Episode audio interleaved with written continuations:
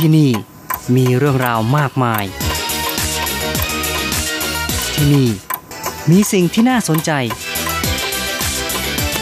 เราเชื่อว่าที่นี่มีสิ่งที่คุณอยากรู้ อยากเห็น อยากสัมผัส ที่นี่ ไต้หวัน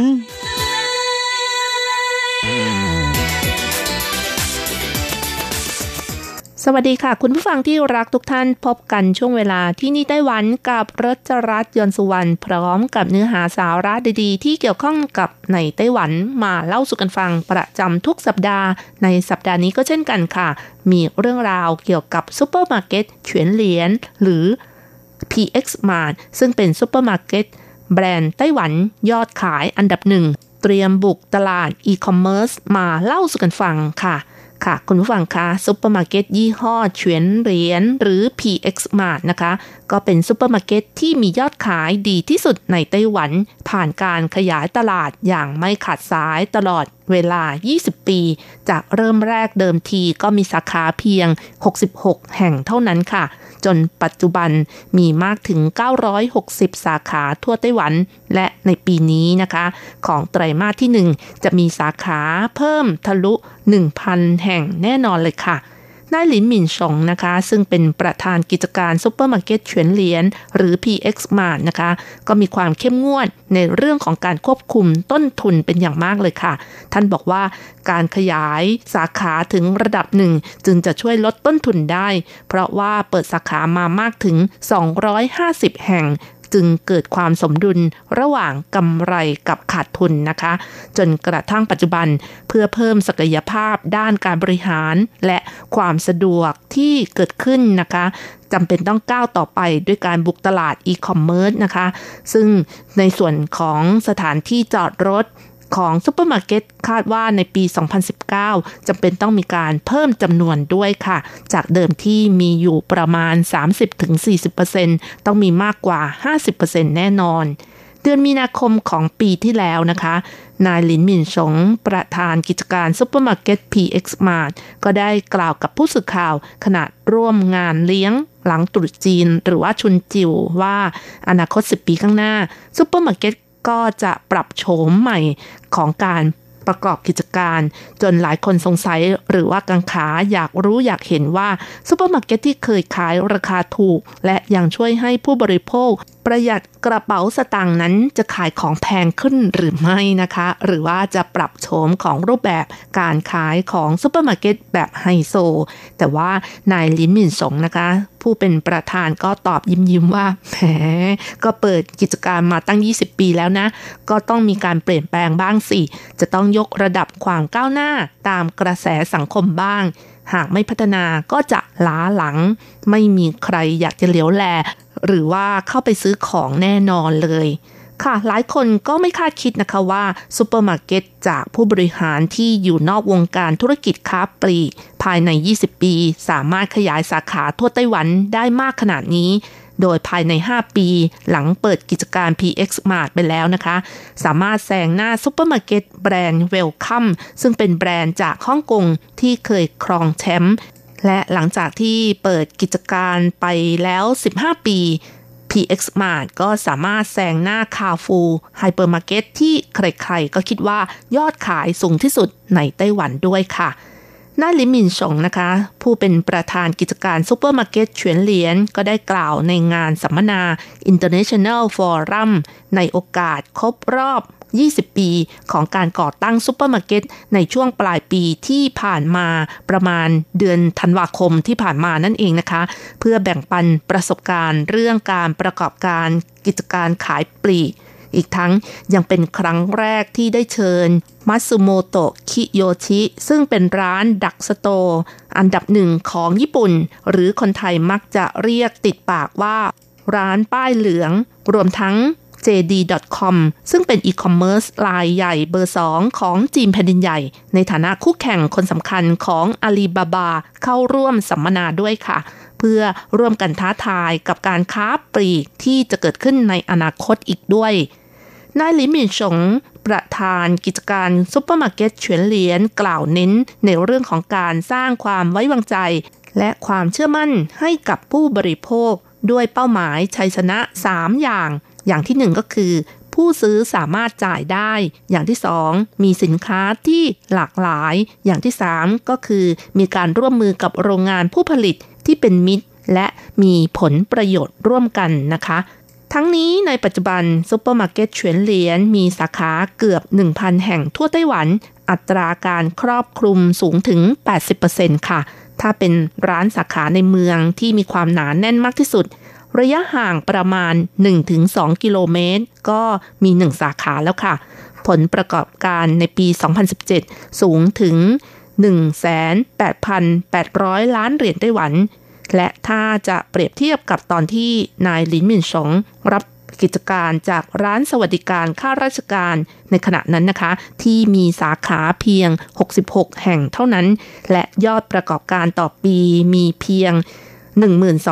12,700 ล้านเหรียญไต้หวัน จนปัจจุบันเติบโตถึง 14 เท่าตัว จนได้รับการกล่าวขานว่าเป็นความอัศจรรย์ของธุรกิจค้าปลีกในไต้หวันที่สำคัญยิ่ง และการที่ซูเปอร์มาร์เก็ต PX Mart นะคะ สามารถพัฒนาศักยภาพได้สำเร็จภายในระยะเวลา 20 ปี นับตั้งแต่เริ่มต้นจนกระทั่งปัจจุบัน ก็กล่าวได้ว่ามีความเกี่ยวข้องกับทัศนะอันกว้างไกลของนายลินหมินสง ผู้เป็นประธานของซูเปอร์มาร์เก็ตนั่นเองค่ะ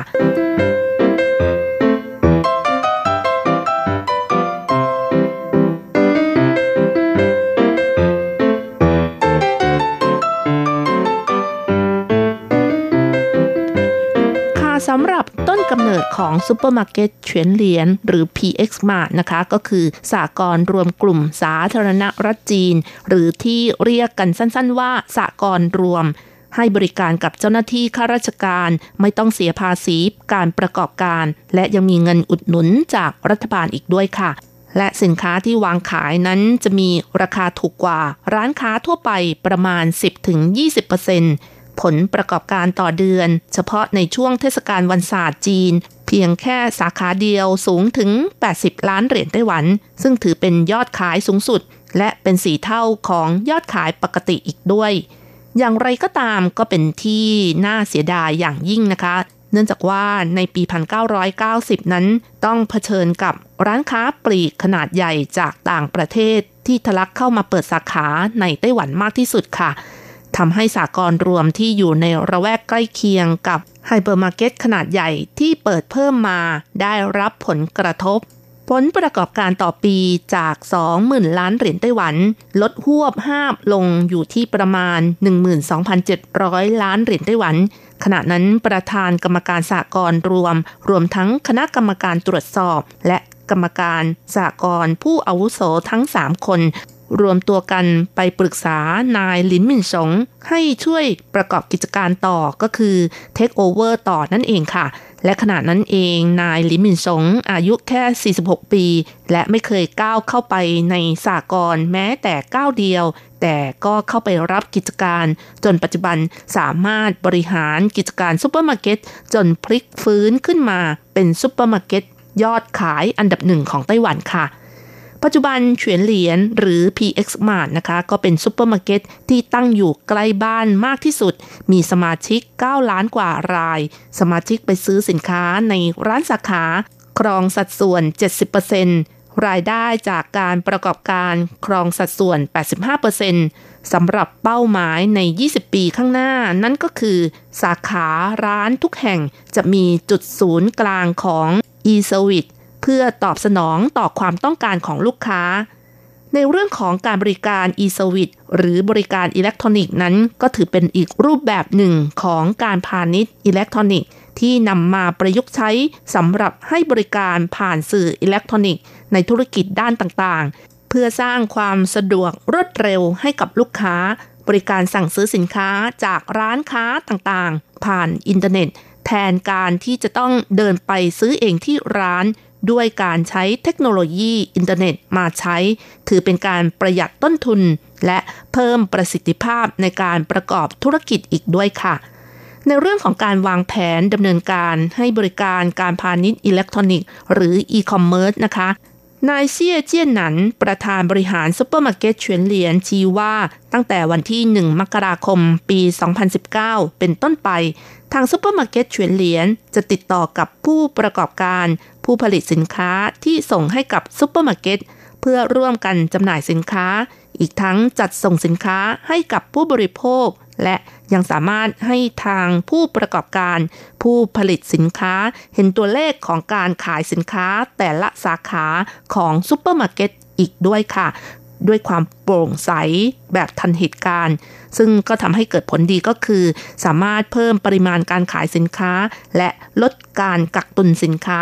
ซึ่งนี่ก็คือเหตุผลที่ว่าทำไมซุปเปอร์มาร์เก็ตจึงไม่สร้างแบรนด์สินค้าของตัวเองนะคะ แต่เป็นการทำธุรกิจร่วมกันในแบรนด์ของผู้ประกอบการและผู้ผลิตนั่นเองค่ะ ช่องทางการดำเนินการก็คือการใช้แอปพลิเคชัน Line หรือว่า Facebook นะคะ ซึ่งเป็นโซเชียลมีเดียในการติดต่อกับผู้บริโภคแบบทันเหตุการณ์ นอกจากนี้แล้วทางซูเปอร์มาร์เก็ตก็ยังเปิดช่องทางการจัดแสดงหรือการทำกิจกรรมแบบเปิดเผย เพื่อให้ผู้ประกอบการเข้ามามีส่วนร่วม เพื่อเพิ่มช่องทางการโปรโมทสินค้า เปิดตัวสินค้า สู่เป้าหมาย สุดท้ายก็คือการร่วมกันซื้อขายสินค้าทางอินเทอร์เน็ต หรืออีคอมเมิร์ซเพื่อลดต้นทุนนั่นเองค่ะ ค่ะคุณผู้ฟังคะเรื่องนี้ก็คาดการว่าในไตรมาสที่ 4 ของปี 2019 นะคะ ผู้บริโภคก็สามารถโหลดแอปพลิเคชันของซูเปอร์มาร์เก็ตเฉียนเหลียนเพื่อหาข้อมูลของสินค้าที่ขาย หรือสั่งซื้อสินค้า ตรวจสอบ จ่ายเงิน รับสินค้าที่ร้านสาขา หรือส่งสินค้าไปที่บ้านได้ค่ะ เพราะฉะนั้นในอนาคตการขายสินค้า ขายปลีก และการบริการที่อยู่ใกล้ผู้บริโภคมากที่สุดก็คือผู้ที่ชนะนั่นเองนะคะ ซึ่งก็เป็นเหตุผลที่ว่าทำไมซูเปอร์มาร์เก็ตเฉียนเหลียนหรือว่า PX Mart นะคะมีการใช้สโลแกนในการบริการว่า ซื้อเท่าที่บริโภค หรือว่าบริโภคเท่าไหร่ก็ซื้อเท่านั้น ภาษาจีนคือ吃多少買多少 เพราะว่าการซื้อสินค้าในซูเปอร์มาร์เก็ตที่ใกล้บ้านที่สุดมีความสะดวกมากค่ะ ต้องการรับประทานเท่าไหร่ก็ซื้อเท่านั้นจะได้ไม่ต้องฟุ่มเฟือย อีกทั้งยังสามารถยกระดับความสดของสินค้าได้อีกด้วย ซึ่งในอนาคตนะคะ ทุกสาขาของซูเปอร์มาร์เก็ตเฉียนเหลียนหรือว่า PX Mart ก็เสมือนคลังจ่ายสินค้า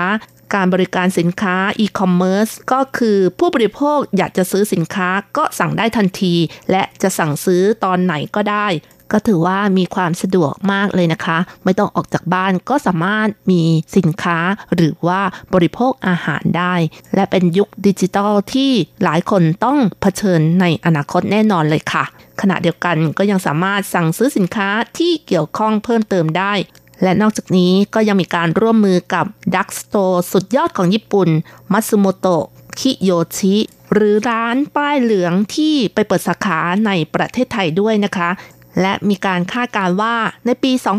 2019 บัตรดิจิทัลในไต้หวันนะคะ ก็สามารถนำไปใช้ในประเทศญี่ปุ่น